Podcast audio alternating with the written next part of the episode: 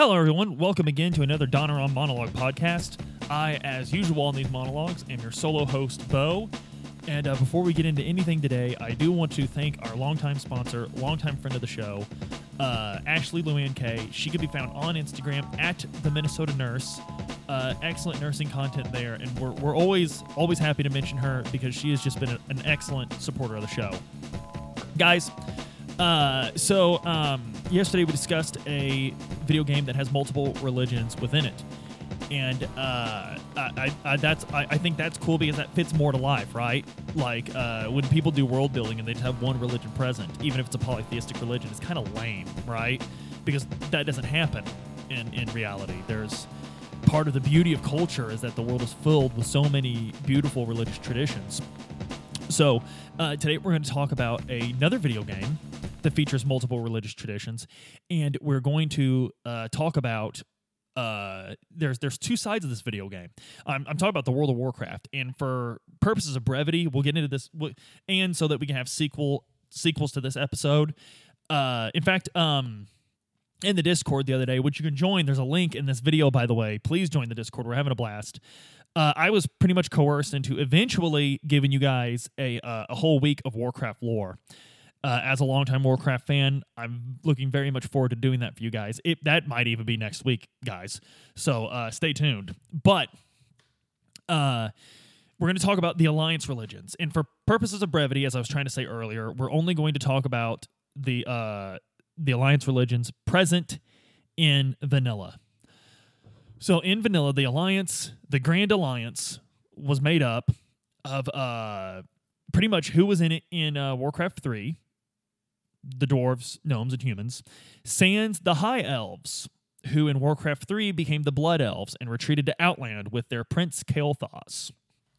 We'll find out more about the Blood Elves, who will join the Horde when they return in uh, the Burning Crusade, which Blizzard, please, please, please, please, please, please, the Burning Crusade Classic, make up for the sin that is Overwatch. Make up for the sin of abandoning StarCraft 2. Make up for the sin of what you turned BFA into, and please ignore Activision just this once and give us the Burning Crusade Classic because I know those villains are behind you stalling its release.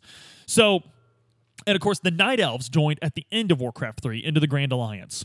So, um, there's a lot of confusion on the races in Warcraft. I've had to explain this to Adam a couple of times. So, before we get into the religions, let's explain this. When troll, when we say trolls are a member of the Horde, we don't mean all trolls. This is why you will fight other trolls, even if you're a Horde member. The Darkspear tribe is specifically the tribe of trolls that joined Thrall's Horde in Warcraft 3, and those are the ones that you will specifically be playing in World of Warcraft. The uh, Ironforge dwarves are the dwarves that joined the Grand Alliance. The uh, Dark Iron dwarves won't join the alliance until uh, the uh, patch that allied allied allowed allied races in uh, the very very tail end of Legion at the beginning of Battle for Azeroth. So you're specifically playing Ironforge dwarves every time you make a dwarf, a normal dwarf in uh, World of Warcraft.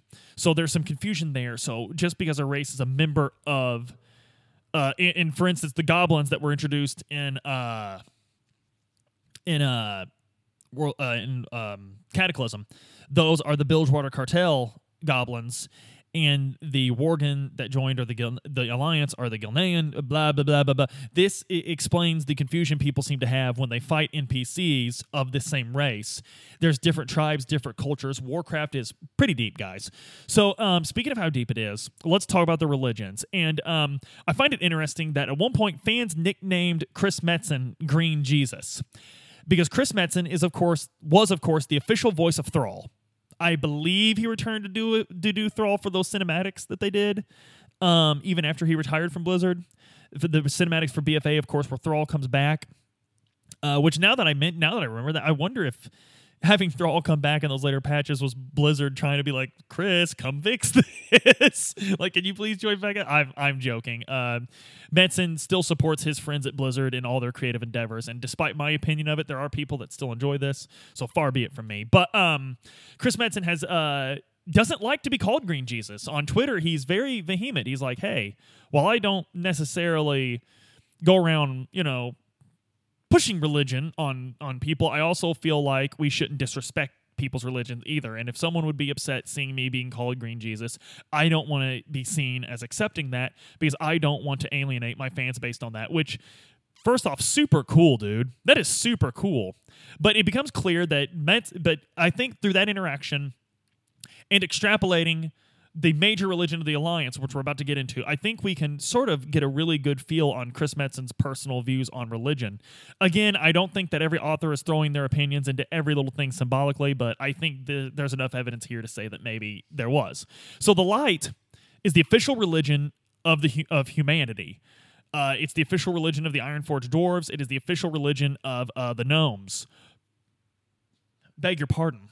And uh, every member of the police priest class and paladin class is a follower of the light. Now, the horde races that can be priests, this is a bit different. We'll get into that on tomorrow's episode, Religion of the Horde. But uh, on the Alliance, if you're a priest, well, except for night elves, night elves can be priests and they worship Elune, which we'll get into later on the show. But the Holy Light is kind of neat because it the church is structured like the Catholic Church. There's cathedrals, there's priests, there's bishops, there's things of that nature, and it looks very like the cathedrals. The cathedral uh, section of Stormwind uh, the the human starting area, uh, Northshire Abbey. This is all very. There's friars and stuff like this. Is all very medieval Catholic. I almost crossed my arms. I caught myself doing it. Uh, I didn't complete the cross, Adam. I didn't. It didn't go all the way through. But uh, the uh, it's all structured very Catholic. But the actual religion of the light until we find out and you know we, we find out through deeper lore that there's actual like holy figures of the light the naaru and things like that but it based just looking at the light basically the religion of it it's buddhism in practice and belief it, it's there's there's a holy light inside of you and uh, you your true nature is in that light, and you can share and blah. It, it's it's it's Buddhism, and it's very very cool take on traditional uh, medieval inspired fantasy. I've always loved that about Warcraft. That the the major religion of Azeroth is neither monotheistic or polytheistic. It's not. They worship the holy light. And uh, now gnomes and dwarves also worship this. Although there is a lot of Ironforge dwarves who and gnomes who, after in Warcraft 3, finding out about the Titans and that their origins came from the Titans, not necessarily worshiping them in a strict sense, but uh, Adam hatched Togepi, everybody. He's playing a Heart Gold and Soul Silver projected onto his TV, and uh, he just hatched Togepi. Um, and he's not going to give it a nickname. Oh, God. It's like he doesn't even care about him. Um, but uh, he's getting a call, too, that he's not answering. Jesus. Like, why are you even playing the game? Um, but it was Professor Elm, too, and he ignored it.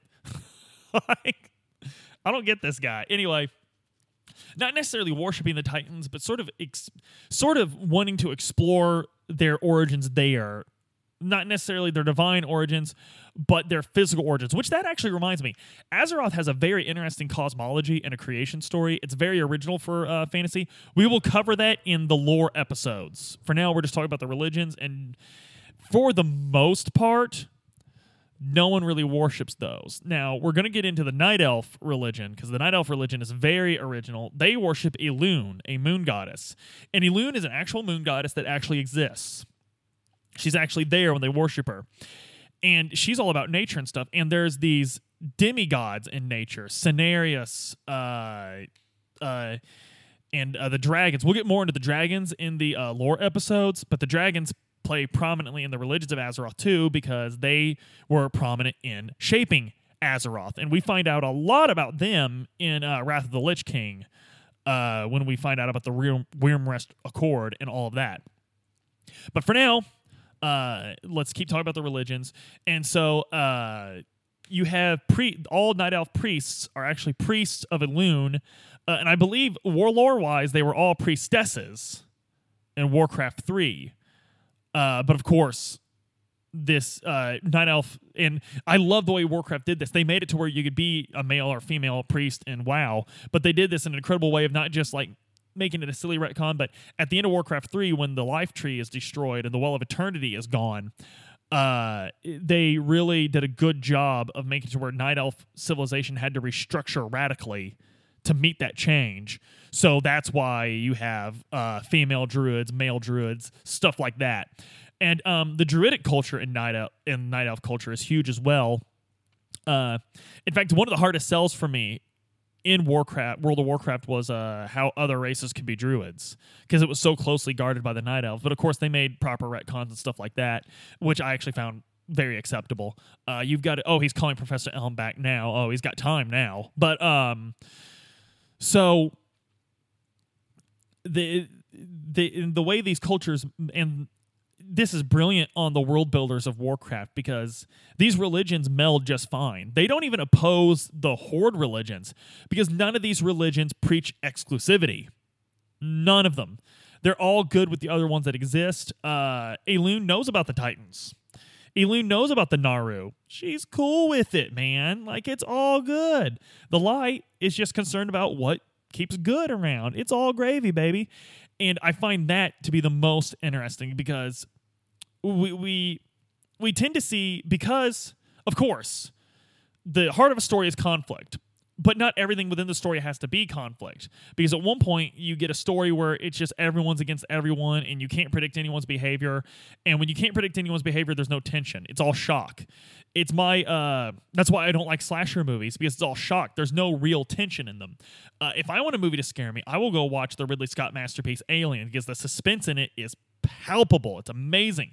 It's one of my top five favorite movies of all time. It's why i named my daughter ripley after the main character of that movie.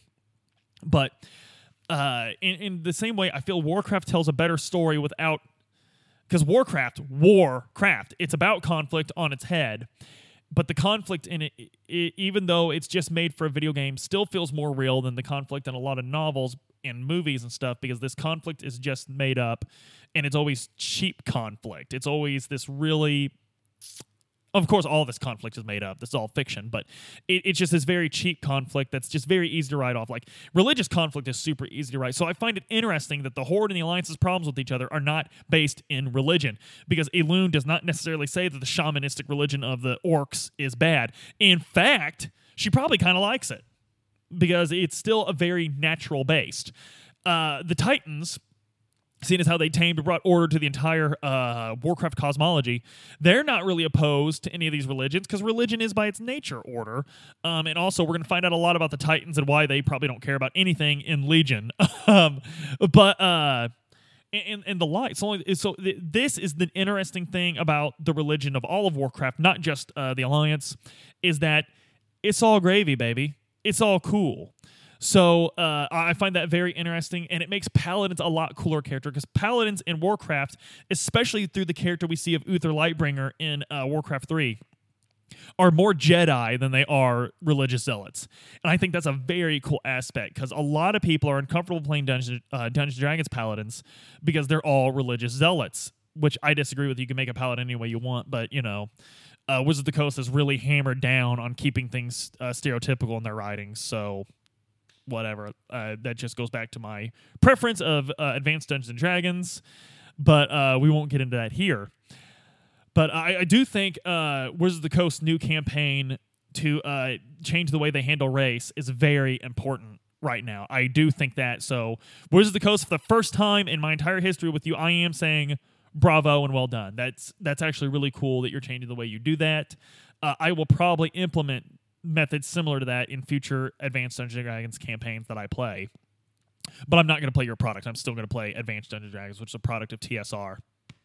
So, um, it, so right off the bat, just examining the vanilla, because of course we get new religions as uh as we get more races added to these uh, factions, uh, more uh more characters to make, we get more religious out views and things of that nature.